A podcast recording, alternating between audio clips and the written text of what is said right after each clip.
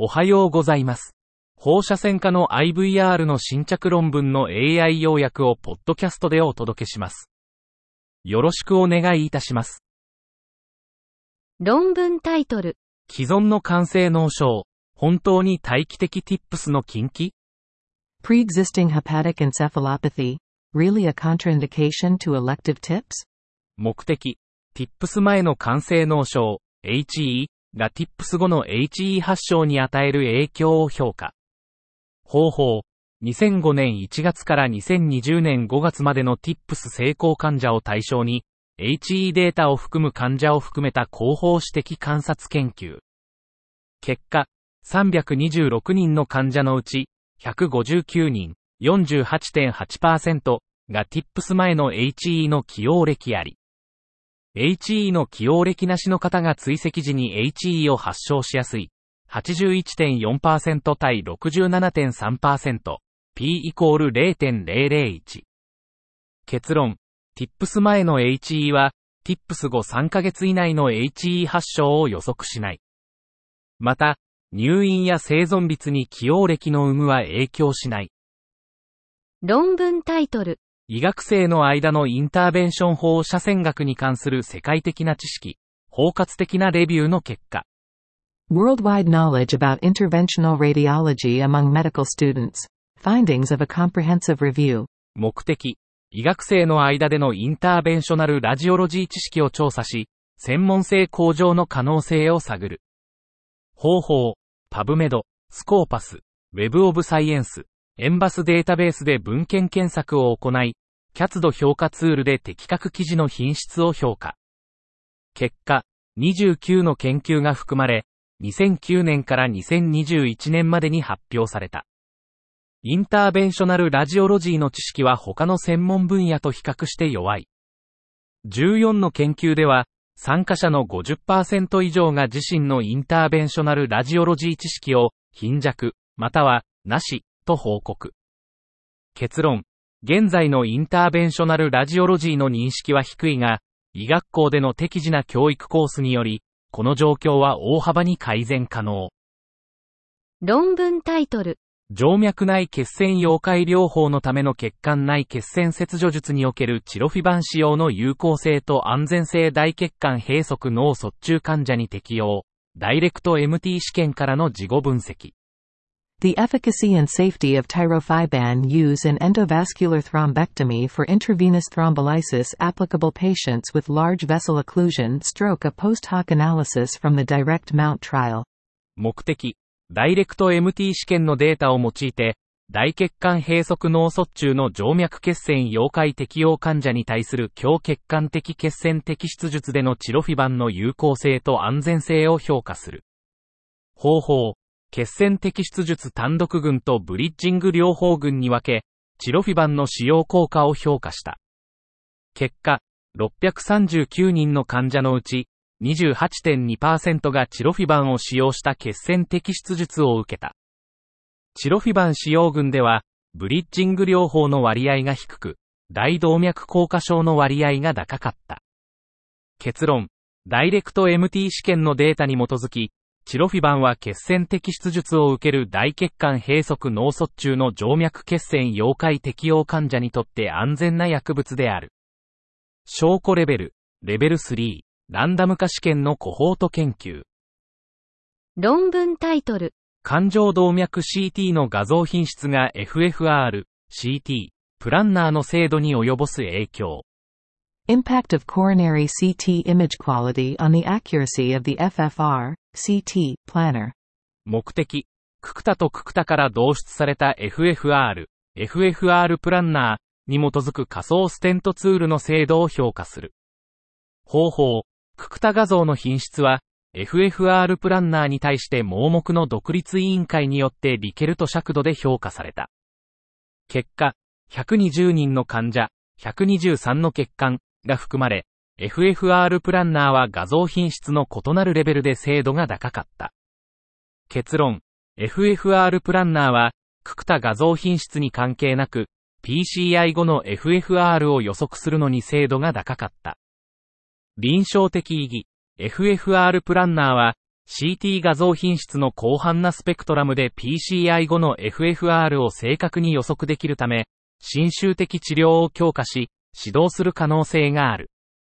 主要なポイント、FFR プランナーは、PCI 後の FFR を正確に予測できる新しいツールである。論文タイトル。胸腹部軟組織における再発腫瘍または起転移性腫瘍の経皮的冷凍アブレーション、安全性、有効性、及び技術的側面。Percutaneous cryoablation of recurrent or oligometastatic tumors in thoraco-abdominal soft tissues. Safety, effectiveness, and technical aspects.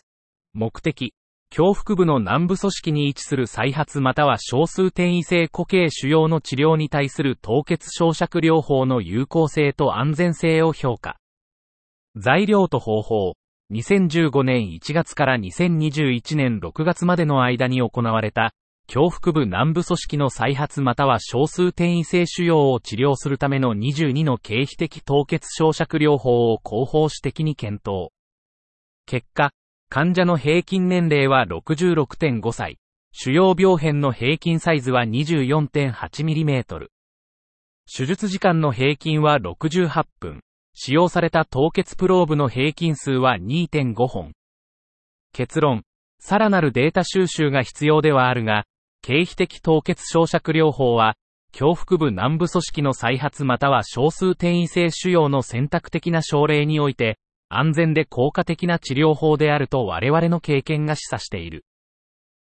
論文タイトル。逆行性尿管ステント交換後の尿管動脈瘻。Ureteroarterial fistula following retrograde ureteral stent exchange. アブストラクトが提供されていませんでした。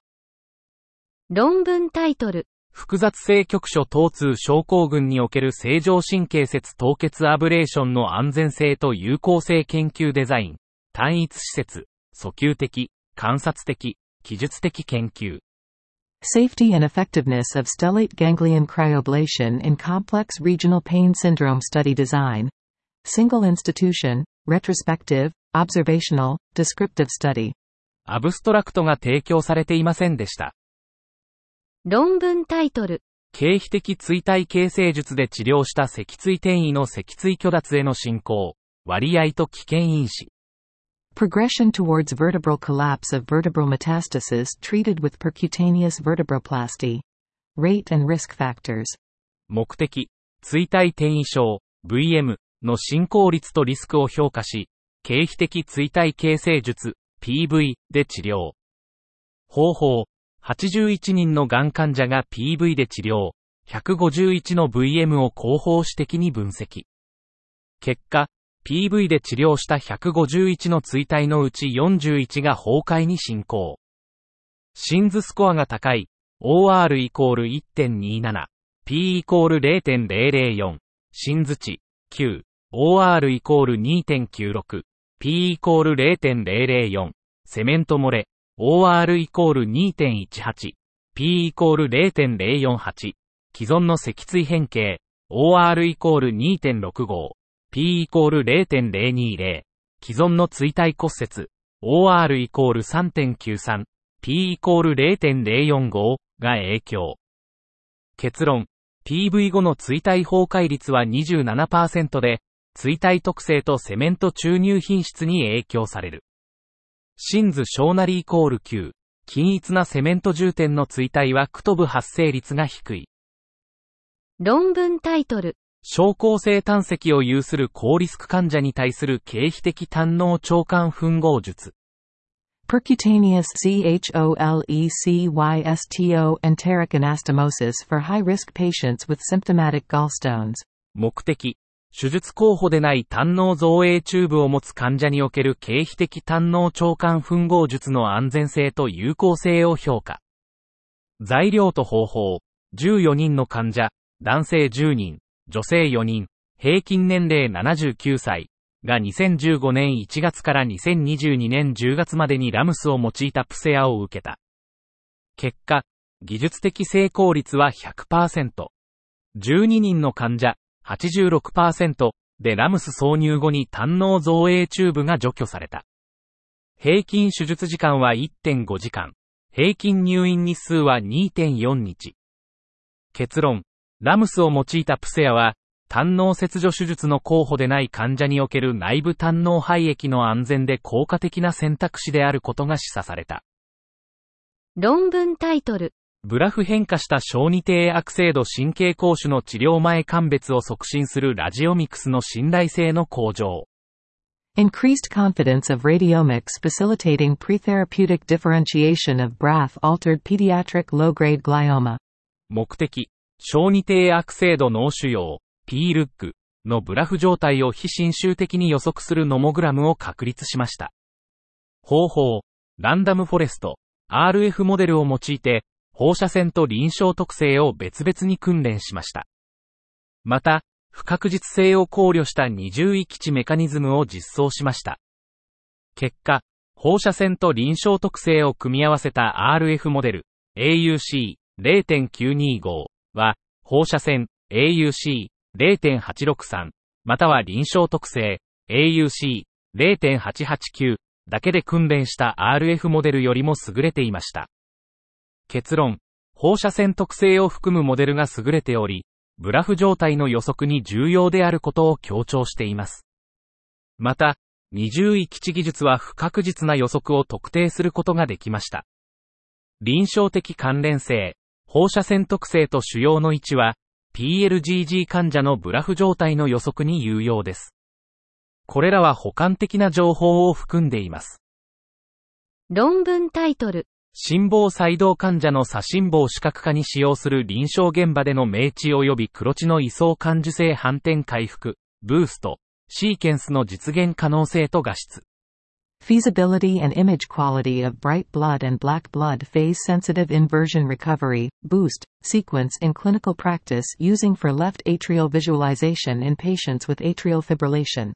目的、AF 患者の肺静脈を視覚化するための 3D 全心臓ブースト逆回復シーケンスの実用性を調査し、画像品質と心拍数、リズムとの相関を分析する。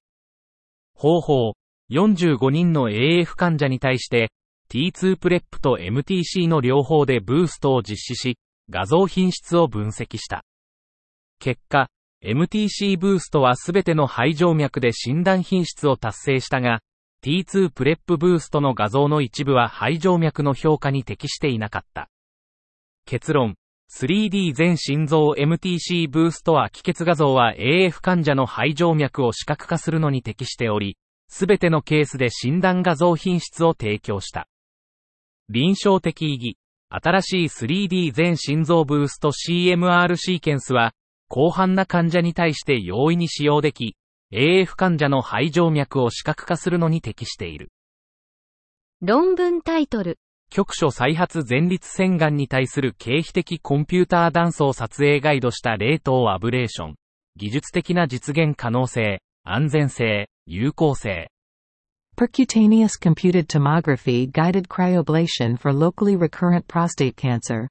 Technical feasibility, safety, and efficacy. 目的、再発前立腺がんの治療に CT ガイド下でのアブレーションの可能性と安全性を評価。方法、2020年7月から2022年9月までの連続患者を対象に CT ガイド下での凍結アブレーションを行った。結果、平均主要サイズは15.7プラスマイナス 6.2mm。技術的成功率は94.7% 19分の18例。平均追跡期間は10.0ヶ月。術前 PSH は8.1プラスマイナス9.3ナノグラムマイミリリットル。術後 PSH は2.6プラスマイナス4.0ナノグラムマイミリリットル。P イコール0.002。結論。CT ガイド下での凍結アブレーションは、局所再発前立腺がんの治療において技術的に可能で安全な選択肢と思われる。以上で本日の論文紹介を終わります。お聞きいただき、ありがとうございました。